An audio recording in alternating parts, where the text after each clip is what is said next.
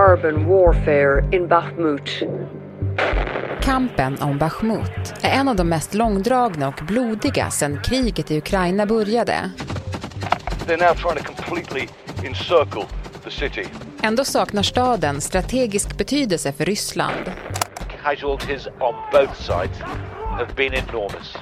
På en kvart får du veta varför president Putin offrar tusentals liv för Bachmut och varför striderna blivit ett första världskriget i miniatyr.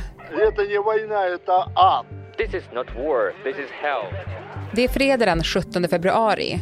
Det här är dagens story från Svenska Dagbladet med mig, Alexandra Karlsson.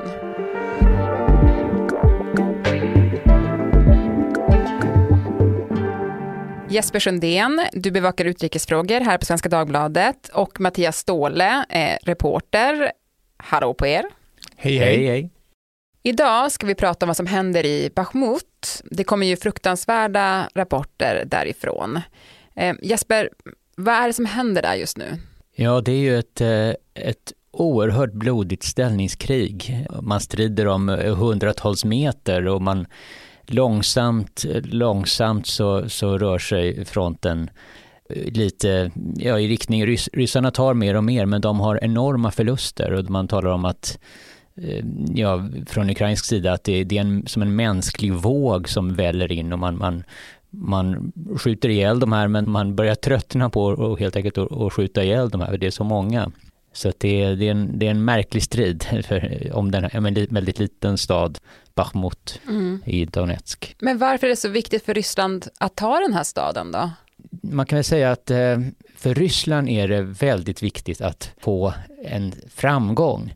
Alltså egentligen har man bara haft en enda framgång sedan slutet av förra sommaren då Ukraina inledde sin motoffensiv och befriade stora områden. Och det var ju för en månad sedan ungefär när man tog en liten stad som heter Soledar som ligger norr om Bachmut. Men det är Bachmut som som är själva målet för en kampanj som egentligen har pågått ända sedan i maj förra året, nio månader. Mm. Och nu är det nog så att eh, Ryssland har satsat så enormt mycket resurser på att ta den här stan, så nu är det viktigt bara i sig. Man, man måste ta den här och man behöver en, någonting att visa upp inför årsdagen av den här invasionen. Mm, som är nästa fredag. Men jag tänker, har den ens någon strategisk betydelse den här staden?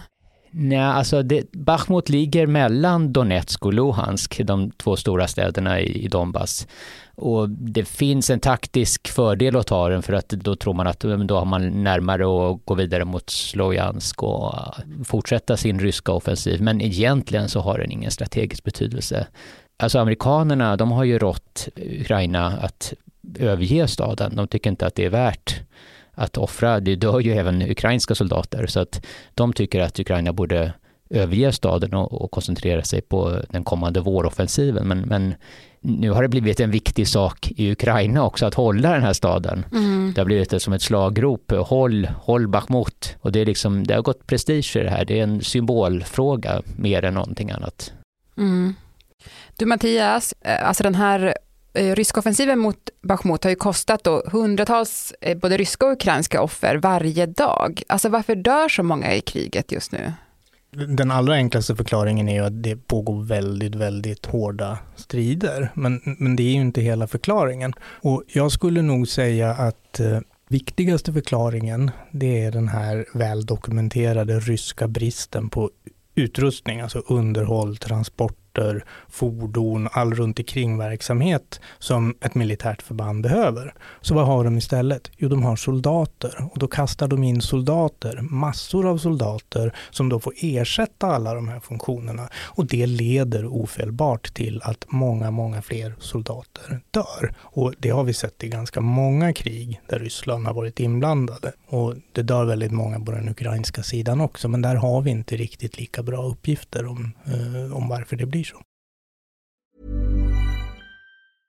Ryan Reynolds here from Mint Mobile. With the price of just about everything going up during inflation, we thought we'd bring our prices down.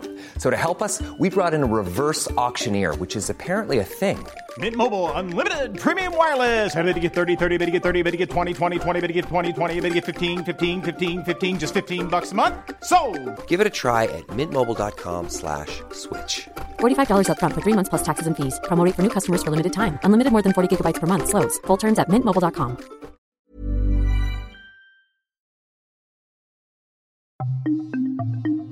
Den lilla staden Bachmut i nordöstra Donetsk var innan kriget främst känd för vintillverkning och en blomstrande saltgruveindustri.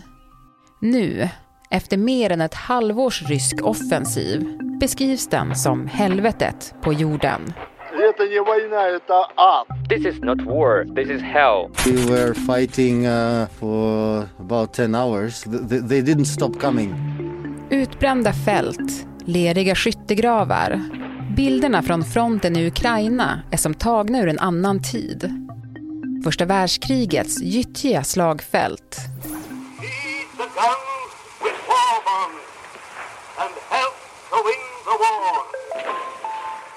När den tyska och ryska armén stod öga mot öga i september 1914 förlorade den ryska armén 300 000 man på två veckor.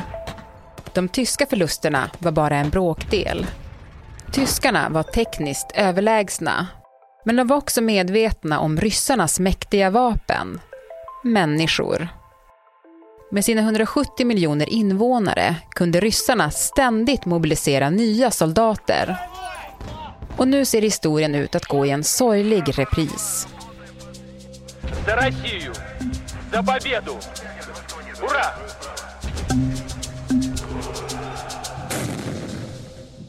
Men du Mattias, det vi ser just nu, eh, det har ju liknats vid eh, första världskrigets skyttegravskrig. Vad säger du om det? Det är ingen dum liknelse därför att det finns väldigt många ytliga likheter eh, mellan eh, det som sker nu och det som skedde i skyttegravskriget under första världskriget. Men betoning på ytliga, därför att egentligen så var situationen där den omvända. Alltså, första världskriget blev ett låst krig eh, för att alla krigförande parter hade för mycket utrustning och för mycket av allting. Och man hade helt enkelt kulsprutor. Det är stört omöjligt att angripa ett kulsprutenäste med bara fotsoldater, vilket var det häftigaste man hade att tillgå på den tiden. Numera är ju situationen det omvända, att man har hamnat i det här låsta skyttegravskriget för att man saknar utrustning, saknar materiell och det enda man har kvar är soldater. Det liknar ju första världskriget på det sättet att man strider om någonting, man strider om några obetydliga hundra meter utan att man egentligen kommer någon vart. Det är ungefär som slaget vid Verdun 1916 där det dog 300 000 man under tio månader och fronten var helt oförändrad från att det startade till att det slutade. Och här är ju samma sak, man fortsätter striden utan att man gör några egentliga vinster. Men det här sättet att kriga då, som vi ser nu eh, i den här stan, eh, det är ett typiskt sätt för Ryssland att kriga historiskt sett, eller? Ja, det kan man väl säga. Alltså, ryssarna har en, en historisk tradition av att slåss utan utrustning. De har alltid varit i den situationen och då löser de det genom att sätta in en stor numerär. Alltså de offrar sina egna soldater. Det finns ju diverse kända exempel från andra världskriget där man så att säga, helt enkelt sköt de mannar som inte gick framåt utan ville retirera bakåt. Alltså man sköt ner sin egen trupp och så vidare. Sådana rapporter finns ju att det förekommer även nu i, i Ukraina. Ja. Det här gör ju att Ryssland genomgående får ganska höga dödssiffror när de själva deltar i ett krig. Och om vi tittar på så att säga, deras förra stora trauma i krigsväg, skulle jag säga, det var ju kriget i Afghanistan. Eh, där pratar vi 15 000 döda ungefär. Och sen så att säga, fick Sovjetunionen nog. Eh, och det här har man ju överstigit med råge i Ukraina. Mm. Men varför har Ryssland det här tillvägagångssättet då om det skördar så många egna dödsoffer? Att man offrar så många soldater? Varför krigar man på det här sättet? Därför att eh, det enkla svaret på det är att de struntar i det. Men det ser man ju ganska tydligt också på deras rekryteringsproblem. Ja, de har genomfört en, en partiell mobilisering med ett par hundratusen. Eh, man tar ju huvudsakligen rekryter som kommer från Rysslands yttre ytterområden, alltså långt från storstäderna Moskva och Leningrad, för man vill inte att kistorna ska återvända dit.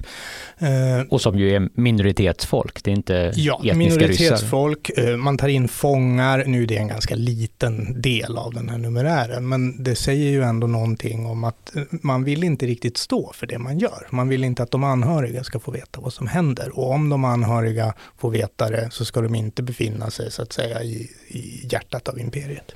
Mm. Det är ju väldigt cyniskt, Jesper. Ja, absolut. Eh, och de senaste rapporterna är ju också att även asiatiska migranter eh, ja, värvas eller kanske tvingas att ta värvning i, i ryska armén för att strida i Ukraina. För att slippa de här dödsoffren i, i ja, det centrala Ryssland. Alltså att kister kommer till, till Sankt Petersburg eller Moskva eller som skulle väcka större eh, var, var ett större hot mot Putin helt enkelt. Ett, ett missnöje bland personer som ändå har något mer inflytande. För man, för man tänker ju annars det, eller jag skulle tänka det, att om man har en ledare som offrar så många personer, så borde det påverka till exempel opinionssiffror, alltså att man använder människoliv på det här sättet. Mm, mm. Man kan ju se att vid den här stora mobiliseringen som var eh, förra året, så var ju eh, Sankt Petersburg och Moskva, de deklarerade att nu var de färdiga med mobiliseringen och hade uppfyllt sina mål ganska tidigt. och, och Wagnergruppens eh, chef eh, Jevgenij Prigozjin, han var väldigt kritisk bland annat mot Sankt Petersburgs eh, borgmästare och menade att de var fegisar och fjollor. Men, men det skedde ju förmodligen med, med Kremls goda minne därför att de, det, det är ju som Mattias berättade en, en väldigt medveten strategi att ta soldater framförallt från ytterområdena i Ryssland. Ja, men som vi har pratat om här så har ju Ryssland investerat väldigt mycket i att ta den här staden. Mm. Vad händer om de inte lyckas? Man kan ju se det i olika led. Eh, det, det viktigaste nu är om de lyckas eller misslyckas att ta den inför årsdagen. Ta, lyckas de, då har de någonting att visa upp. Misslyckas de, ja det är ju väldigt tråkigt för dem, men, men då kommer de ju bara fortsätta. Å andra sidan så efter årsdagen så kanske det inte heller är lika viktigt ur ukrainsk synpunkt att, att hålla den. Men eh, alltså det är egentligen, jag, jag, skulle säga att det gör ingenting. Utgången om den här stan spelar ingen större roll för utgången av kriget. Jag tror att man kan tillfoga där att det, det där är liksom Rysslands evighetsdilemma. Ja, de, de kanske kan vinna enskilda slag. Ja, de kanske kommer att vinna det här. Men de är i en situation där de bara kan vinna slag men inte riktigt kan vinna kriget hur de än vrider och vänder på sig.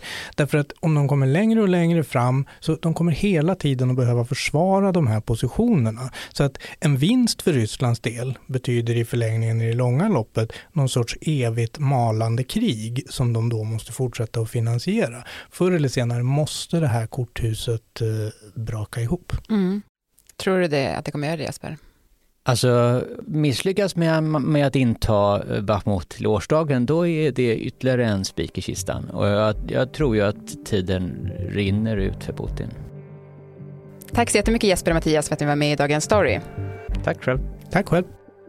Producent för dagens program var Moa Larsson, redaktör Maria Jelmini och jag heter Alexandra Karlsson.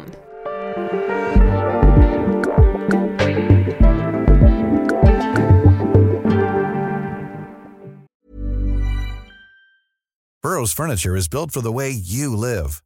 From ensuring easy assembly and disassembly to honoring highly requested new colors for their award-winning seating, they always have their customers in mind. Their modular seating is made out of durable materials to last and grow with you. And with Burrow, you always get fast, free shipping. Get up to 60% off during Burrow's Memorial Day sale at burrow.com slash ACAST. That's burrow.com slash ACAST. burrow.com slash ACAST. Vill du kontakta oss så mejla till dagensstory.svd.se. Klippen i programmet kom från ITV News, UATV och BBC.